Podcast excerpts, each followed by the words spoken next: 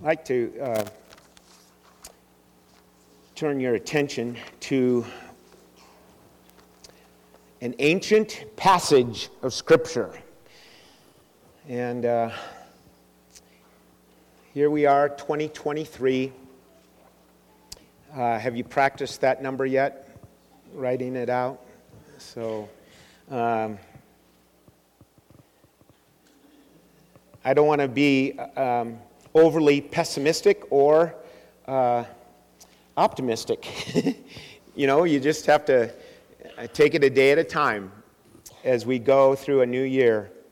But I figure that uh, it'll be another wild and crazy year to journey through, uh, full of challenges and joys, uh, difficulties and blessings.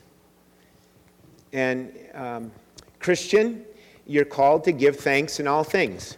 You're called to rejoice always and pray without ceasing. Easy, huh? But it's something that uh, the Lord, in His grace, will help you and me to do. Okay? And so, no matter what we end up facing, let's be recognizing that um, our God hasn't gone off on vacation and, and left us. That's a very special thing. Um, so, to help us deal with these uh, whatevers of 2023 come up, we turn to this ancient passage in the Word of God, Psalm 90. Psalm 90, if you haven't turned there already, please do so. There's a, also the outline in your bulletin if you want to follow along there. This is the oldest of the Psalms because of the author, um, well, the instrument God used, Moses. Moses wrote this. And um, it says at the very start there, you can see it a prayer of Moses, the man of God. And when it comes to facing adversities, difficulties, and problems, Moses is one of the more experienced men on the planet at the time especially the last portion of his life, leading Israel through their wilderness wanderings.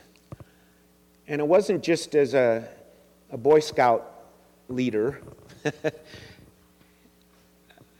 you read in the book of Numbers all the things that Israel did or didn't do. And what a heartache and a headache for their leader, Moses.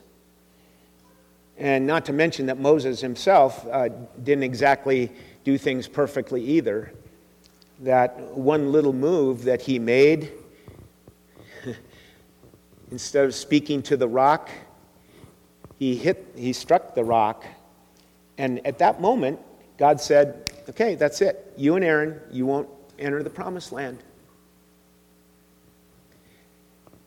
And you know, you, you, you, we're good at comparing it's like right away he could have said, But Lord, these, these Israelites, what about them? Well, what about them? From Kadesh Barnea, guess what happened? You remember, if you remember the story, the 12 spies came back after spying out the land. 10 gave a bad report, two, Caleb and Joshua gave a good report. And the people sided with the 10 spies. And they cried out, Oh, they cried out, we should just go back to Egypt. And that wasn't the only time they cried out like that. It's almost like, you know, you look at Moses and his life and you think, man, uh, what he did in the last portion of his life was probably no big deal compared to, you know, I mean, what he, what he had to do with Pharaoh is what I'm trying to get at. What he had to do with Pharaoh, stand before Pharaoh, let my people go, versus dealing with his own people, Israel, at the end of his life. I find it very interesting when you read a psalm like this, Psalm 90, and then go back and read in, in Numbers chapter 14, 15, and on, and look at what happened there. But here, uh, Moses, in being inspired by God, writes this psalm. And I believe what we have here um, we're given wisdom keys, wisdom keys to help us make it through the journey of the wilderness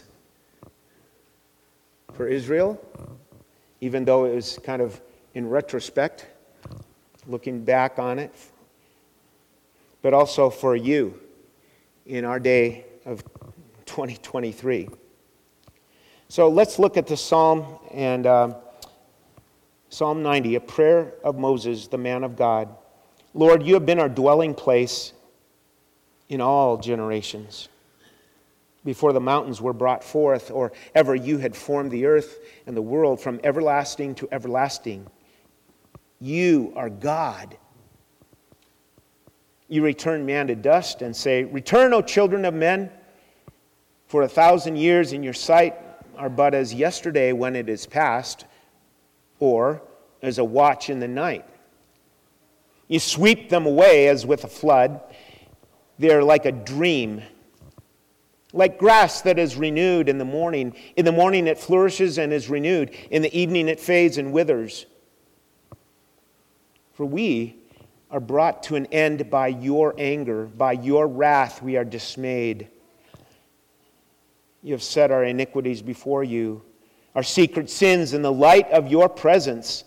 For all our days pass away under your wrath. We bring our years to an end like a sigh. The years of our life are 70, or even by reason of strength, 80. Yet their span is but toil and trouble. They're soon gone, and we fly away.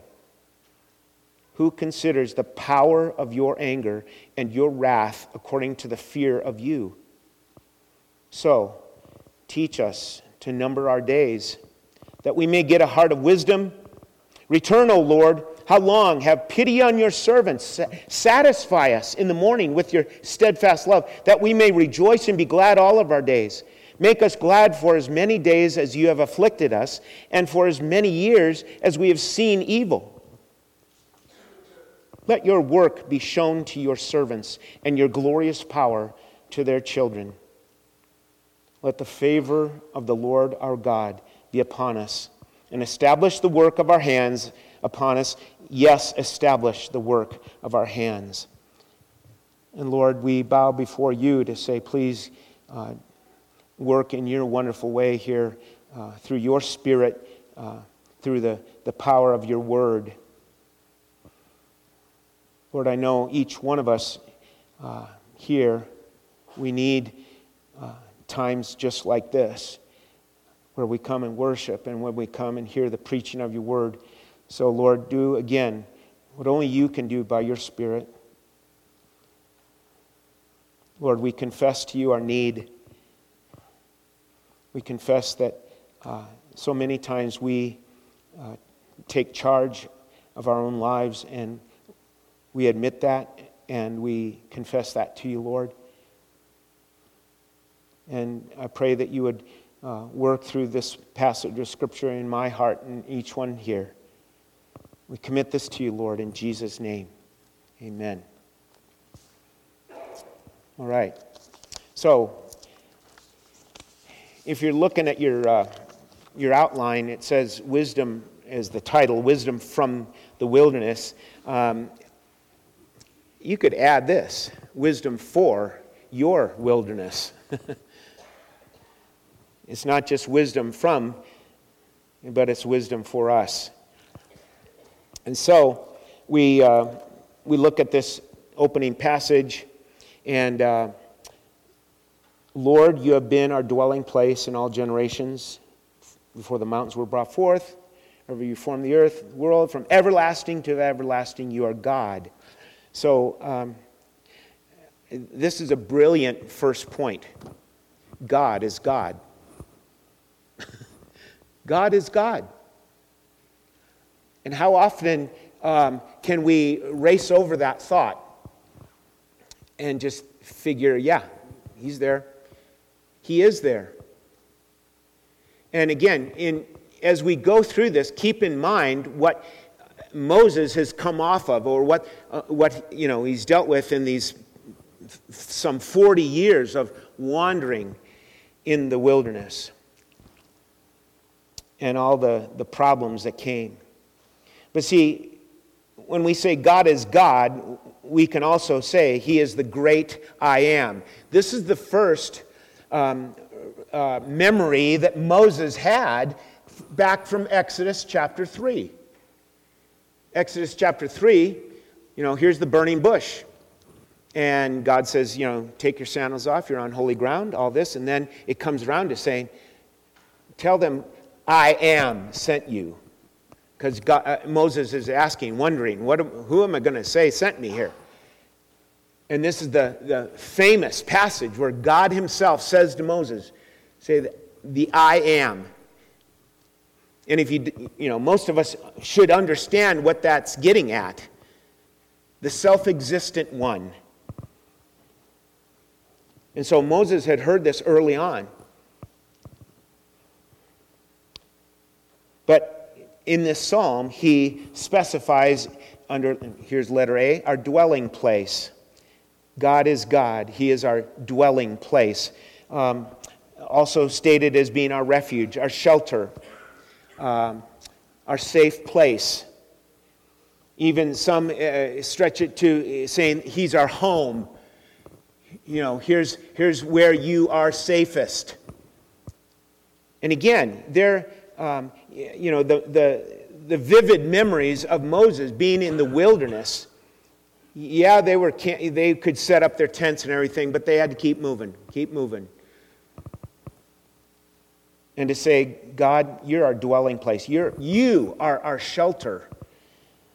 Not these tents, not this, uh, this, this valley or this place or whatever.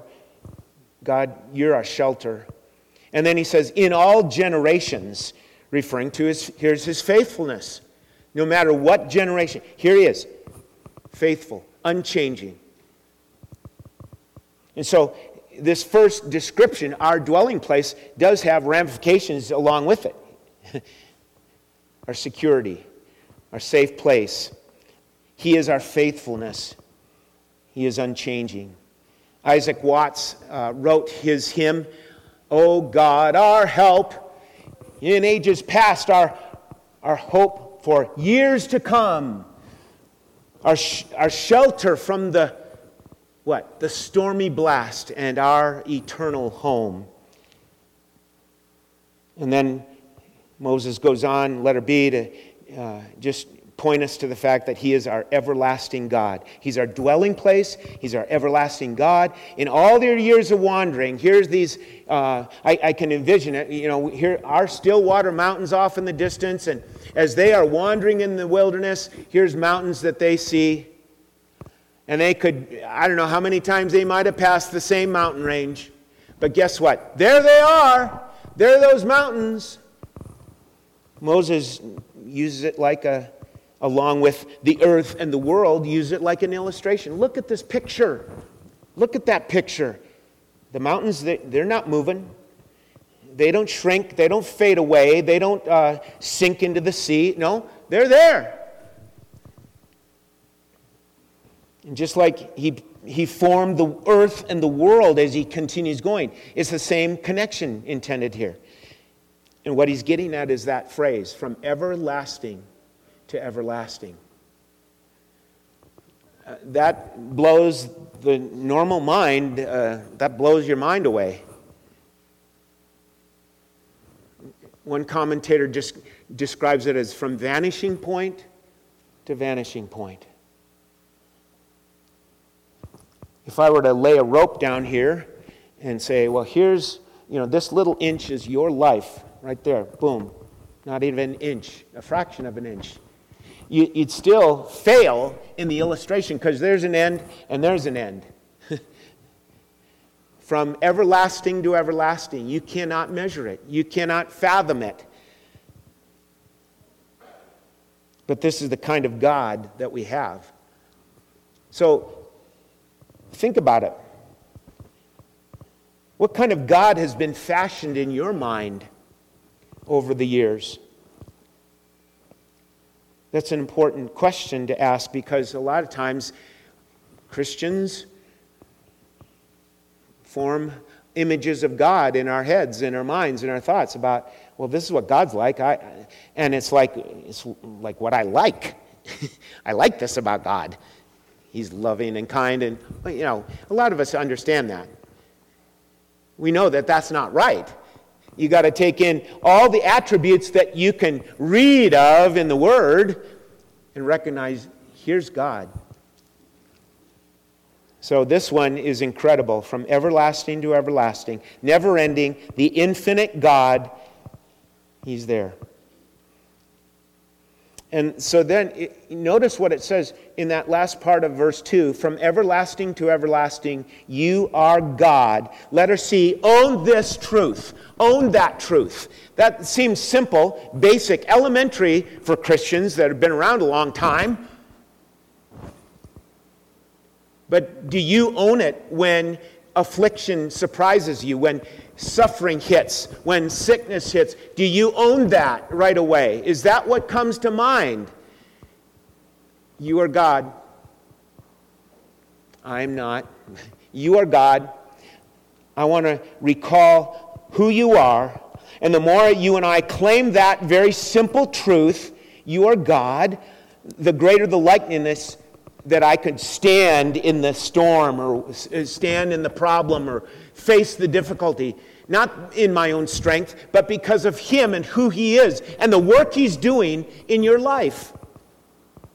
He is faithful, isn't He? And so, you take that very simple statement, you are God. Is that your faith affirmation? In all of in any and every situation that we find ourselves in.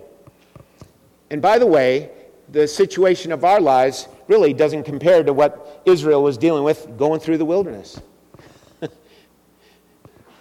you know, praise the Lord for modern day conveniences. hey, another thing to thank God over. Even last night, the electricity goes out, right?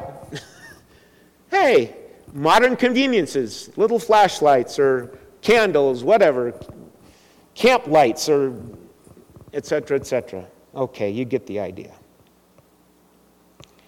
But let's ask ourselves what's in your mind as a first response to hardships, to anxiety, to anger, to withdrawal or setbacks, or what is it? What's, what's the first response that typically hits you?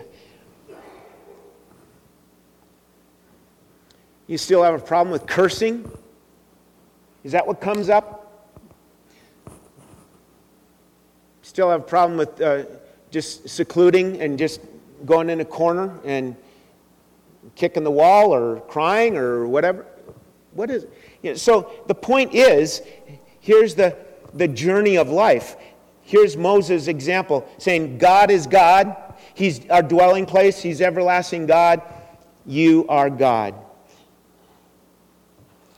And so you think of the incredible 40 year ordeal that they went through. And what a godly help this passage ends up being for us. So God is God, and He will always be. He is the great I am, the one we can rely on, our help from ages past. But number two, mankind is transient. That's a very Again, a simple point, but it's something that we bring out because here's what the passage is getting at. Life is, life is fading, letter A, or fleeting if you want to use that term. It's going. And Moses uses these descriptions. He says, A thousand years for God is like yesterday. Okay? He calls it a, a watch in the night, you know, three or four hours being a, what is described as a watch in the night, being swept away uh, with a flood, or like a dream. He goes on. Uh, uh, then he says it's, it's like grass, the grass that comes up and yet it fades and withers in the end. Each description pointing out the brevity of human life. And while we're at it, James, in his letter in the New Testament, in James 1 9 through 11, says, The rich man's going to pass away like the grass, he'll pass away. And then in, chapter 4 of James, he says, you know, life is a, a mist or a vapor. It's here and gone. That's your life. That's my life. And what ten, what, what's the tendency of my mind and my thought life when I'm out there, when I'm not being reminded of the word? It's like, you know, well, that's too bad. That poor guy, you know, he, he died. Does it hit me? That I have a date with death? That you have a date with death? That's what's happening. And so, this whole portion of the psalm is set in contrast to God's eternality. Here's God, He's eternal. Here's man, brevity. Letter B, it's because my sin is the cause. Verses 7 through 11. My sin is the cause. It's why God is angry. Why this world is cursed. You say, wait a minute, God's not angry. Yes, He is. He's angry over sin, over man's rebellion. It's why the, the crucifixion of Jesus absorbing the wrath of God was so horrific. Okay? And his judgment continues to be poured out in, in God's way, in God's, in God's fashion. It's because of sin. And he says, For dust you are, and to dust you shall return in Genesis chapter 3. And that carries on. Here it is in this psalm. You return man to dust and say, Return, O children of man. Okay? Verse 7, it's, you know, there it is. You, you brought, uh, for we are brought to an end by your anger, by your wrath we are dismayed. Well, think of, again, think of the, the judgment that was poured out on the people of Israel for their rebellion all of the people that were at Kadesh Barnea that voted for the 10 uh, spies and their council, they went with that. They, God said right there, okay, you guys aren't going to enter. You're not going to enter the promised land. And so, you know what the wilderness wandering was? A funeral march. It's an ongoing funeral march. Again, add that to the mix of your thoughts about what Moses is dealing with. Moses didn't die right away. Moses was able to go up on one of the mountains and look over at the promised land and see it from a distance. But time and time, day after day, day after day, I haven't calculated it, but day after day, people were dead. They died. And, you know, they could say, well, was, you know, they didn't have any water, or they didn't have food, or what. No, God said, you're not going to go into the promised land. This is God and His, His order because of our sin. And being God, He says, you know, verse 8, our, our sins are not hidden from His sight. All sin is set before Him, placed in the light of your countenance, He said. And it ends with a sigh. We finish our years like a sigh. Why? Because of sin. Sin is the cause. And there, there, listen, there are times in our lives in this modern day age where, listen, we do not understand why some of our loved ones, you know, suffer like they have or have been, you know, have passed away. You know, we can't figure it out. And that can, uh, that can haunt people. And it's, it's difficult. And yet, are you ever going to get the answer? Am I ever going to get the answer? Not in this life. And that's okay as long as I'm trusting in the Lord, as long as you are trusting in the Lord through those hard, unanswerable issues of life. So, man, mankind is transient. Letter A, my life is fleeting. Letter B, it's caused because my sin is the cause. Letter C, God is sovereign over life and death. Just, I got to remember that. I've got to call that to mind. God is God. Psalm 31, 14 and 15 says, But as for me, I will trust in thee, O Lord. I say, You are my God. There's that phrase again. You are God. You're my God. And then he says, My times are in your hand.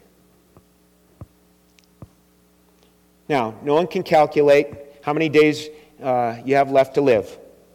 Uh, some people have tried to do that because of this passage.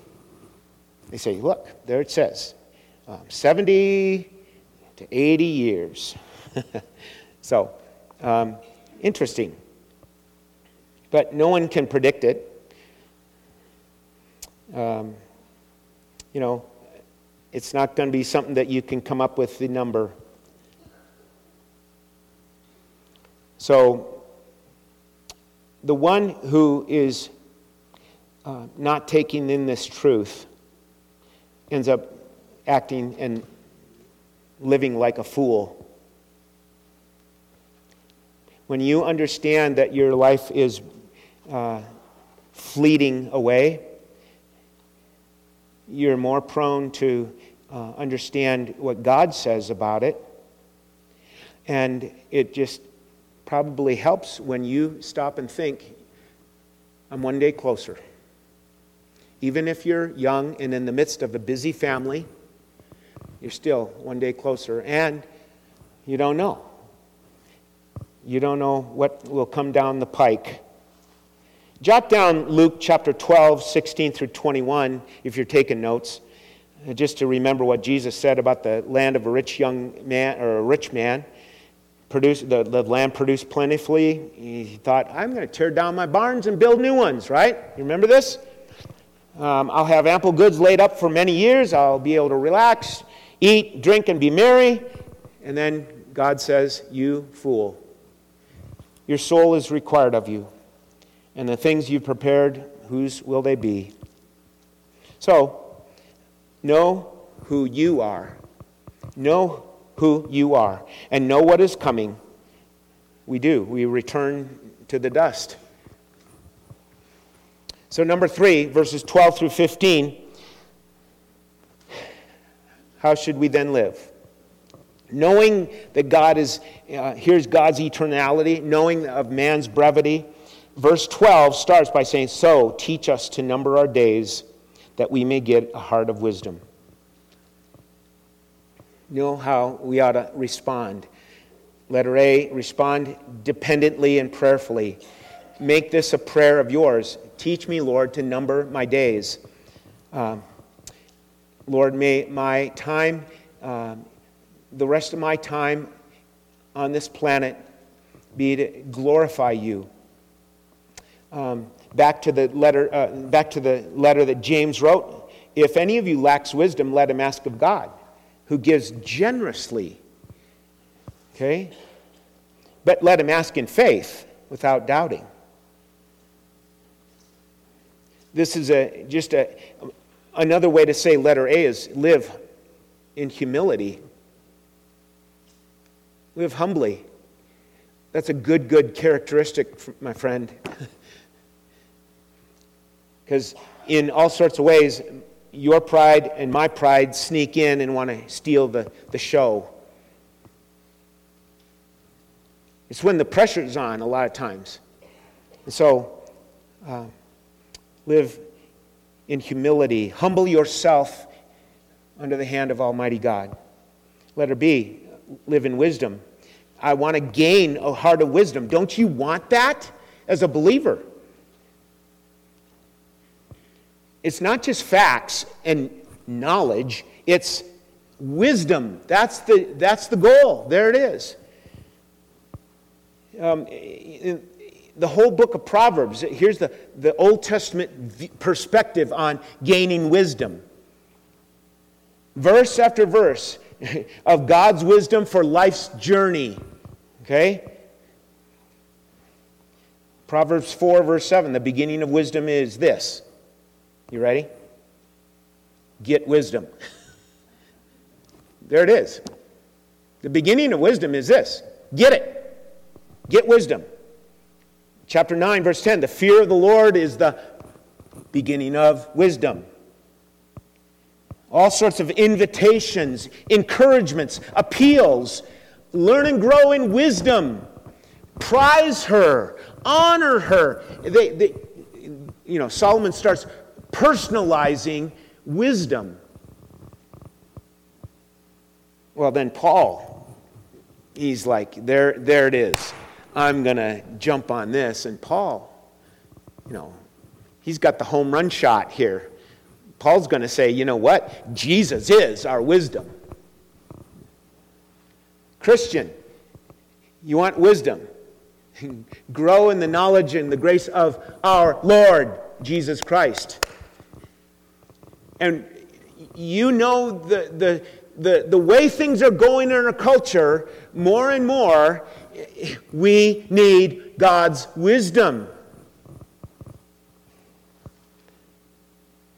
Know when to stay away from something that you question. No, stay away from it. It's folly, right? It's not like everyone here in this room needs to be told what's stupid folly and foolishness versus what's wise and the, the smart thing to do, the wise thing to do. But what happens? We get yanked by the attraction and we go after it, the folly.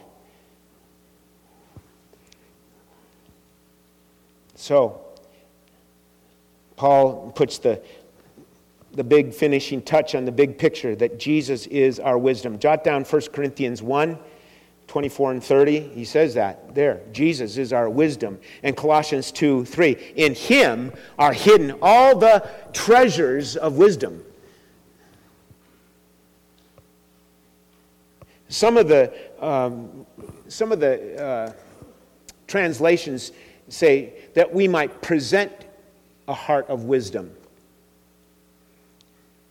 And I think um, it seems like the, the majority of the passages or the translations would say more along the lines of uh, to attain the wisdom. Why? I need it. You need it. And so, um, yeah. James 3, uh, James again brings out the great contrast of the wisdom of this earth earthly wisdom, wisdom from below, or the wisdom that's from above. And so James chapter 3, 13 through 18 uh, shares that. How else should we then live? Let Letter C, be satisfied in his steadfast love. You know, I'm just sharing, here's a portion of this verse, but don't take it tritely, you know, like it's not a big deal. Yeah, I get that. I, I, I read it in my Bible. Come on. The reason it's there is because you and I get satisfied with too many other temporal things to the you know, neglect of being satisfied in Jesus alone, like we've sung here this morning. Return, O Lord, in verse 13. Moses knew of God's anger at Israel's rebellion.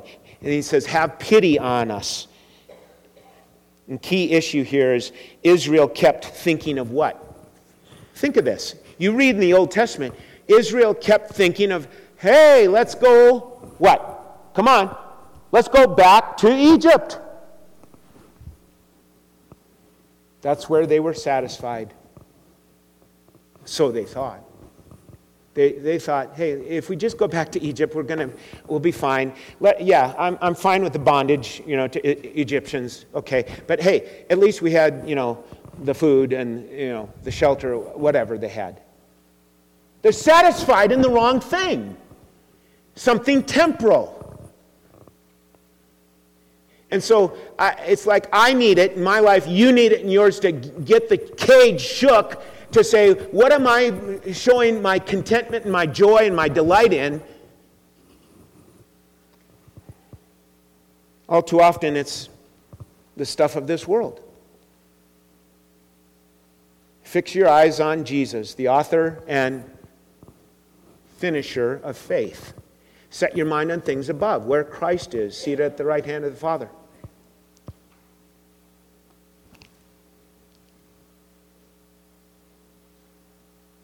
Moses understood. And at this point where he wrote it, he was able to say, okay, nothing compares to God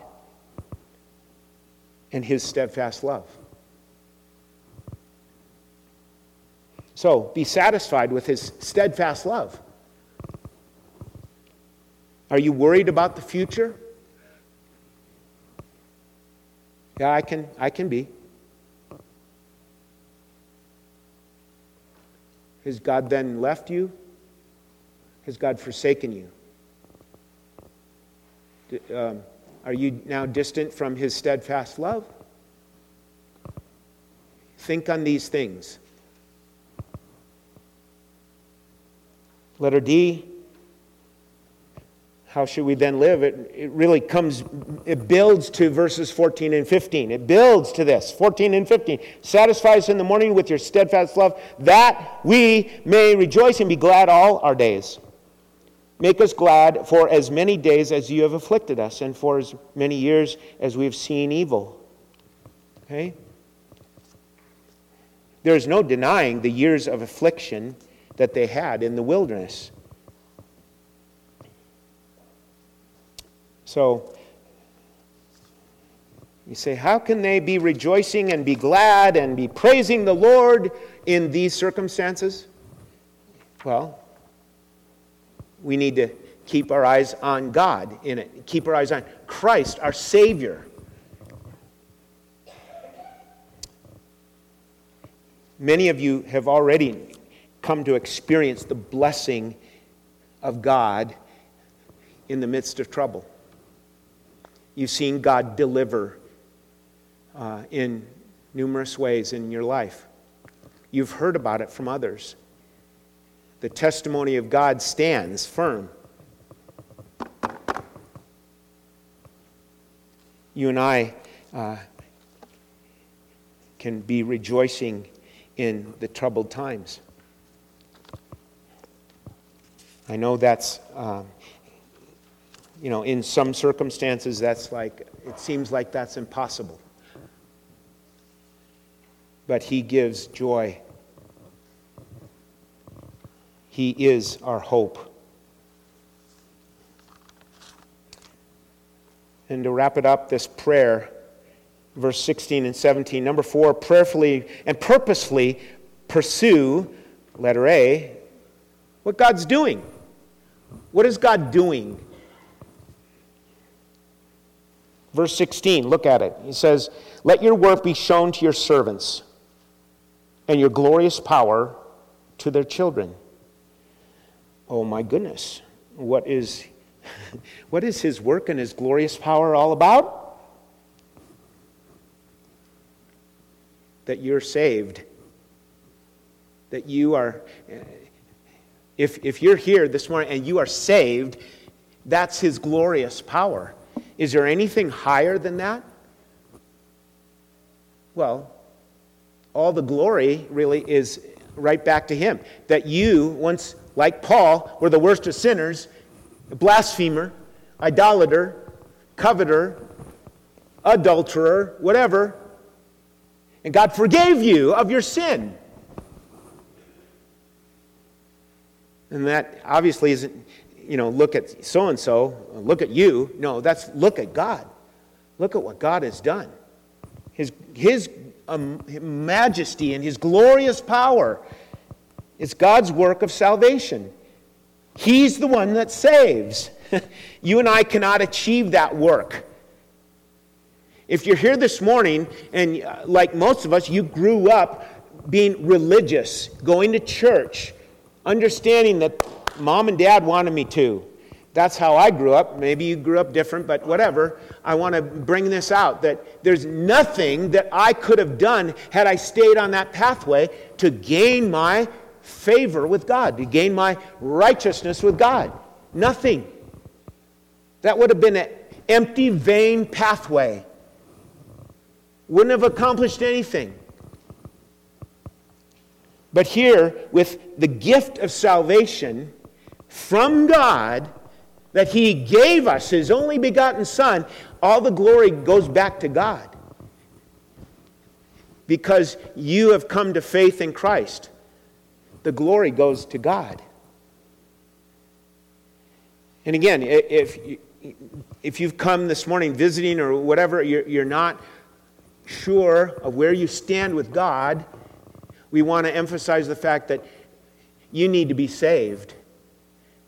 You need to come to faith in Jesus Christ, admit your sin, because that's the problem.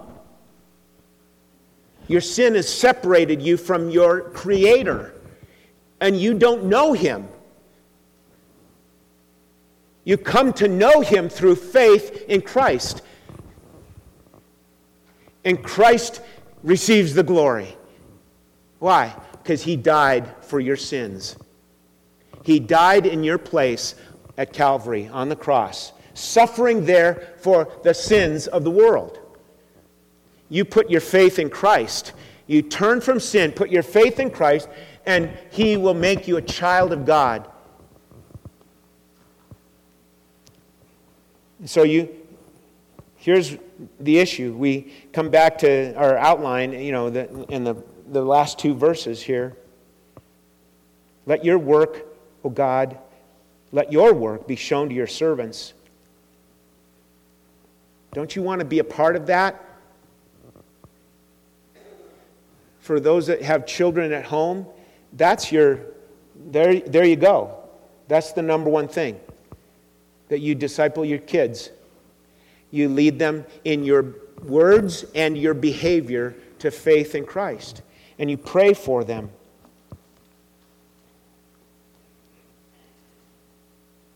Let it be you pursue God's grace upon our work, verse 17.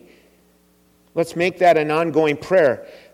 Oh God, have favor uh, on us and establish the work of our hands right here in Fallon, right here at Parkside, at your home, at your work. Oh Lord, establish your work and have favor on us. What it gets to, folks, is this that no one wants to waste their life. No one really wants to, you know, come to the end of life and say, I wasted my life. How do you not waste your life? You, you follow this, this plan here in this passage. Lord, have favor on us. Lord, I'm, I'm pleading with you. Have mercy on us. May your favor be upon us and establish the work of our hands. Yes, establish the work of our hands. We would just be praying, God, Please guide and bless us so that what we do will last for eternity. You say, What? How, how, that, that's, how can that happen?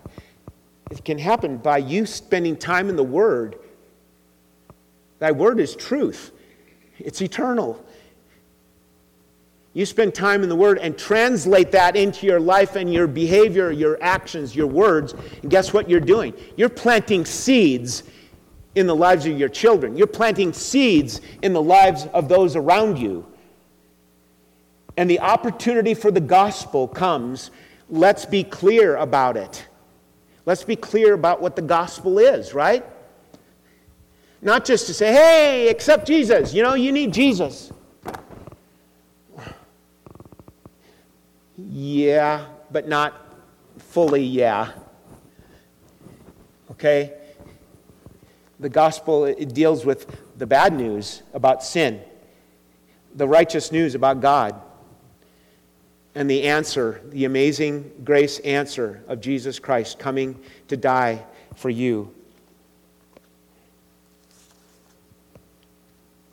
So, here's some other things, other thoughts as we need to wrap it up and get to our communion time. But Psalm 119 is about the Word of God. And it says, you know, it brings up this idea, Thy Word have I treasured in my heart. I like to say it that way. not just hid, but treasured. Do you treasure God's word in your heart? Okay? It starts there with a love for God. Lord, help me to grow in my love for you. And then serving Him in your house, at your work, serving Him here at church, serving Him with love, uh, cheerfully giving, uh, faithful in the little things and the big things. I'm, a, I'm, God says, I'm His ambassador. So are you if you're a believer. You're an ambassador for Christ. Be ready with the gospel message, proclaiming it and demonstrating it in your behavior. I'm an intercessor. Believer, you're an intercessor for others that don't know the Lord. Be praying. Be a prayer, that prayer warrior. And we have many here at Parkside praying on behalf of the lost, praying on behalf of those suffering and uh, just having a hard, hard time in life, period. And just the overall issue of you're a believer, you're in the body of Christ. Let's live and serve as his hands, as his feet. Loving and showing mercy. C.T. Studd said it this way the missionary C.T. Studd said, Only one life will soon be past. Only what's done for Christ will last. So we don't really have time to dive into it here, but the conclusion is from Hebrews 3, um, where it, it points out the fact that Moses was, was great and faithful. Moses was great and faithful, but guess what? He was a servant. And Jesus made clear in Hebrews 3 Jesus is far greater, far greater than the angels, far greater than Moses. He's the Son doing the will of the Father perfectly. Okay? Doing the work of going to the cross and willingly, lovingly laying down his life for you in sacrifice. And so we come to communion time with that thought. I'd like the men who are helping to serve to come at this time.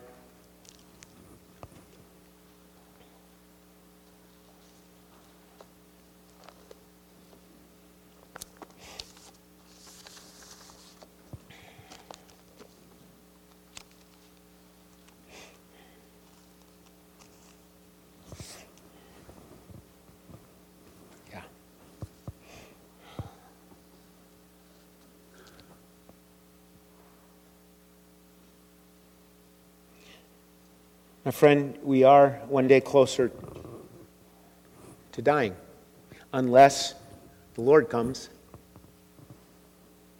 And we have that great hope of his second return. But until then, um, you know, we don't know what we're going to face this month or this year. But from this passage, it wasn't a complaint from Moses. You know, woe is us. We just barely made it, and we, I didn't make it to the promise. No, he wasn't locked in on that. He was locked in on God. You are my God. Lord, give us a heart of wisdom. Teach us to number our days. And so that's that's what comes to you and I. And this moment right now is designed so that we would stop, slow down, evaluate, examine, examine our own hearts and lives, and ask God for His grace to make it here this month, this week, this month, and through the year saying, Lord, I want to give you the glory in my life. He came not to be served, but to serve and to give in death his life, a ransom for many. And so we exalt him in this time and give him thanks for what he has done.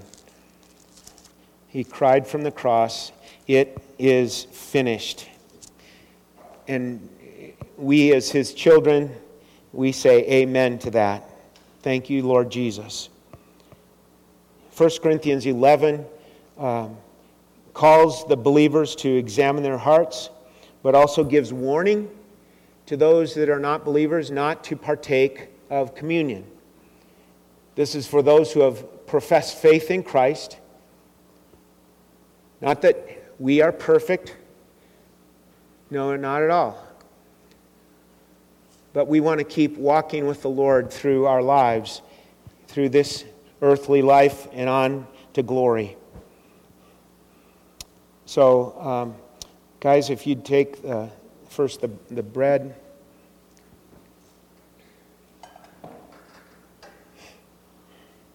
Ask God for His help right now as we're about to pass the elements out. And, Christian, brother or sister, if, if you're not ready, you don't have to take. But if, you, if we take, let's, let's do the right business with God in this and say, I confess to you, Lord, my need, my sin, my habit that I know is displeasing. I want to, you know, I'm going to turn from that. I turn to you. You are my sufficiency. You are my you're my shelter. You're my safe place. And so let's ask for his help right now. And then the, the guys can distribute. Let's pray. Father, we bow before you, giving you thanks for the fact that Jesus came and willingly, lovingly laid down his life for sinners, where he did nothing wrong. He never sinned. He is the, the perfect one, the perfect righteous one. And Lord, we, we praise you for dying in our place, for absorbing the wrath of God.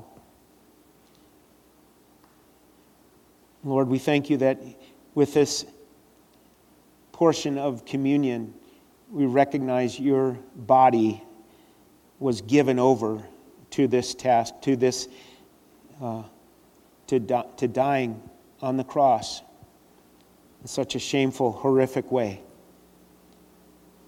And so, Lord, we, we thank you for what it results in the, the resurrection and the fact that we now can be called children of God, and such we are. So, Lord, help us in spending time talking to you even now. Uh, we commit this to you, Lord Jesus. In your name, amen. Okay, go ahead.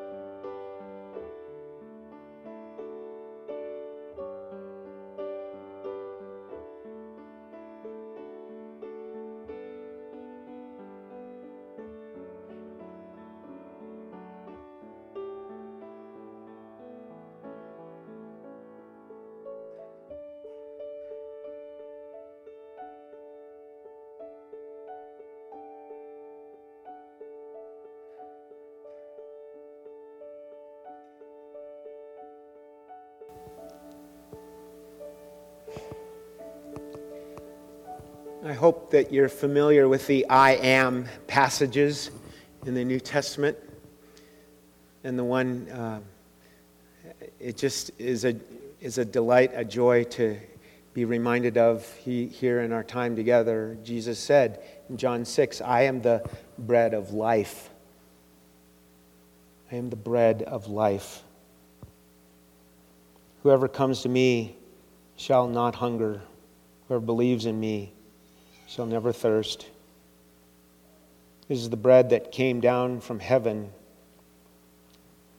not as the fathers ate and died, but uh, whoever feeds on this bread will live forever. That's the, the picture of, of taking Christ in, not just knowing about him, but just like we're going to do here, we, we will take it in, chew it, and swallow it. And, and that's one of the ways to consider this. You, you've taken Christ in.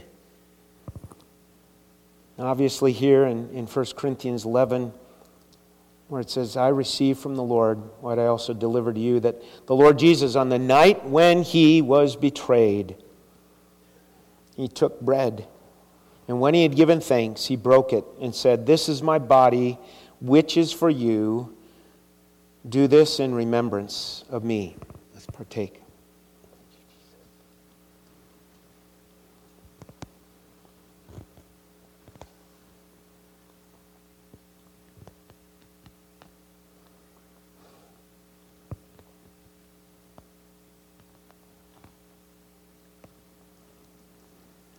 And if you take the, the cup trays, the juice trays,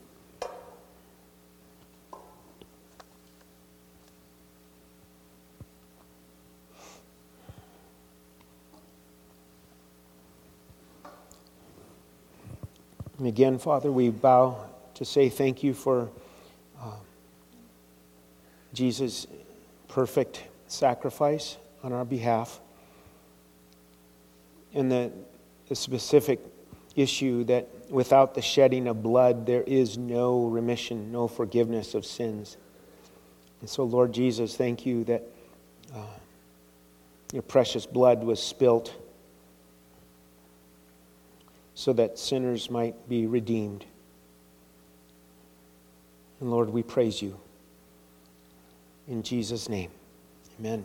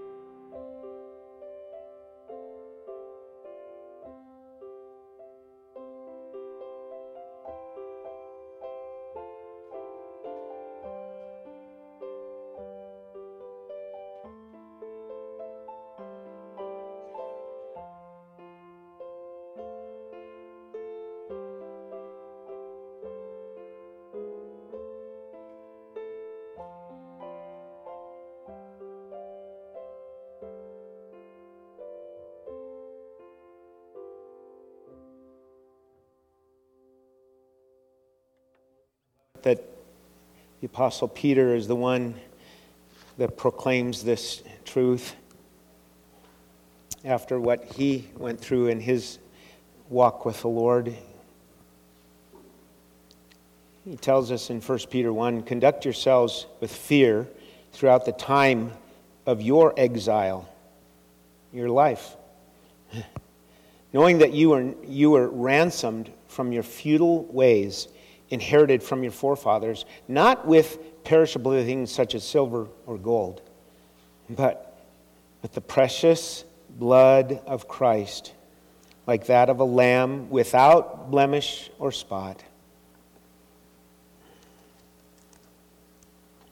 And the Apostle Paul goes on to say in 1 Corinthians 11, in the same way, also he took the cup after supper, saying, This cup is the new covenant in my blood. Do this as often as you drink it in remembrance of me.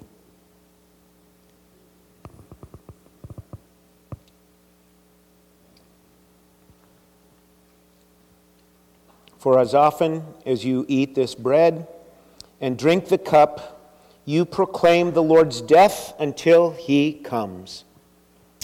Amen. Men, thank you. You can be seated. As we close our time together, um, we're going to uh, sing. Let's, uh, yeah, get ourselves ready there. And um, we've got a song to share here in closing. Um, This passage that we read at the beginning of the service, Philippians 2, um, that you would, that you and I, as believers, do all things without grumbling or disputing, so that you approve yourselves to be blameless and innocent children of God, above reproach in the midst of a crooked and perverse generation, among whom you appear as lights in the world, holding fast to the word of life, so that in the day of Christ, I, Paul, will have reason to glory because I did not run in vain nor toil in vain. And you let that sink in, and I don't want to run in vain or toil in vain. I know you wouldn't want to either, would you? And so we purpose to say, uh, is my life in living known more for grumbling and disputing? Or for serving as a light for Christ in a dark world. And so, all of us need the challenge will I be that shining light, reflecting Christ and serving his body to the unsaved in our community, to my neighbors, my co workers, my family? And will we be a gospel loving, gospel ready gospel gripped people holding forth the word of life with this heart of wisdom that we want to gain. So let's, uh, let's stand together and uh, let's close with this song.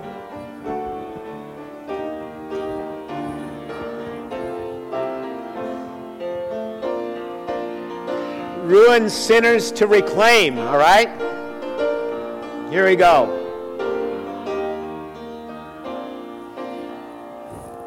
Man of sorrows, what a name for the Son of God who came, ruined sinners to reclaim. Hallelujah, what a Savior, bearing shame and scoffing rude. In my place condemned he stood, sealed my pardon with his blood. Hallelujah, what a Savior.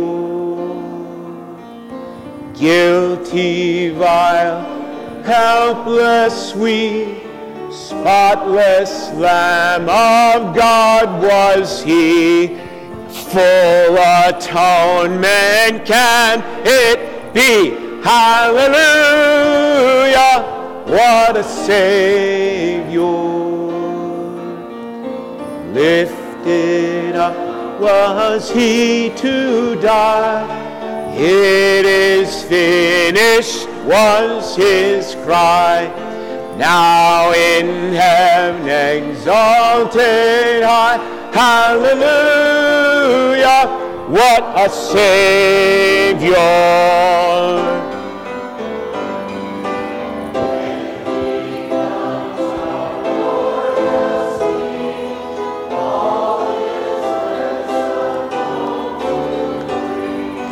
Then anew this song will sing, Hallelujah, what a Savior. All right. Uh, before we close in a brief word of prayer, Sean and Mandy, happy birthday. It's a, you know, January 1st birthdays. I don't know how many have that, but just wanted to mention that and Sophie. Think this is Sophie's last Sunday. Sophie Beeheimer's heading off to Florida for college. So be praying for the Beeheimers in that transition. And uh, please remember next Sunday school time, okay? Uh, breakfast in the fellowship hall. Um, share the word, share the, the the news of it and join us next Sunday. And it's really nice not having children's church. Yeah, I can keep going here, can I? I'm just kidding. Yeah. Um, so, on behalf of the elders, we want to just again say thank you uh, for your um, generous and cheerful giving um, after another year. We uh, greatly appreciate that, and uh, and probably even more so your prayers. So thank you for that. Um, and let's pray. Thank you again, dear Lord. There's no one, there's no one like you. Thank you for being our shelter. Thank you for being from everlasting to everlasting. You are God. And we uh, pray that you would help us in relying on you and your grace today and throughout this week, and uh, loving your grace and your mercy, trusting in you each step of the way. Lord, thank you again for saving us. Be glorified in saving the unsaved Help people to turn to you in faith and trust you for their lives. We thank you and praise you. In Jesus' precious name. Amen. There will be a couple up front uh, if you need prayer. So, uh, other than that, Happy New Year!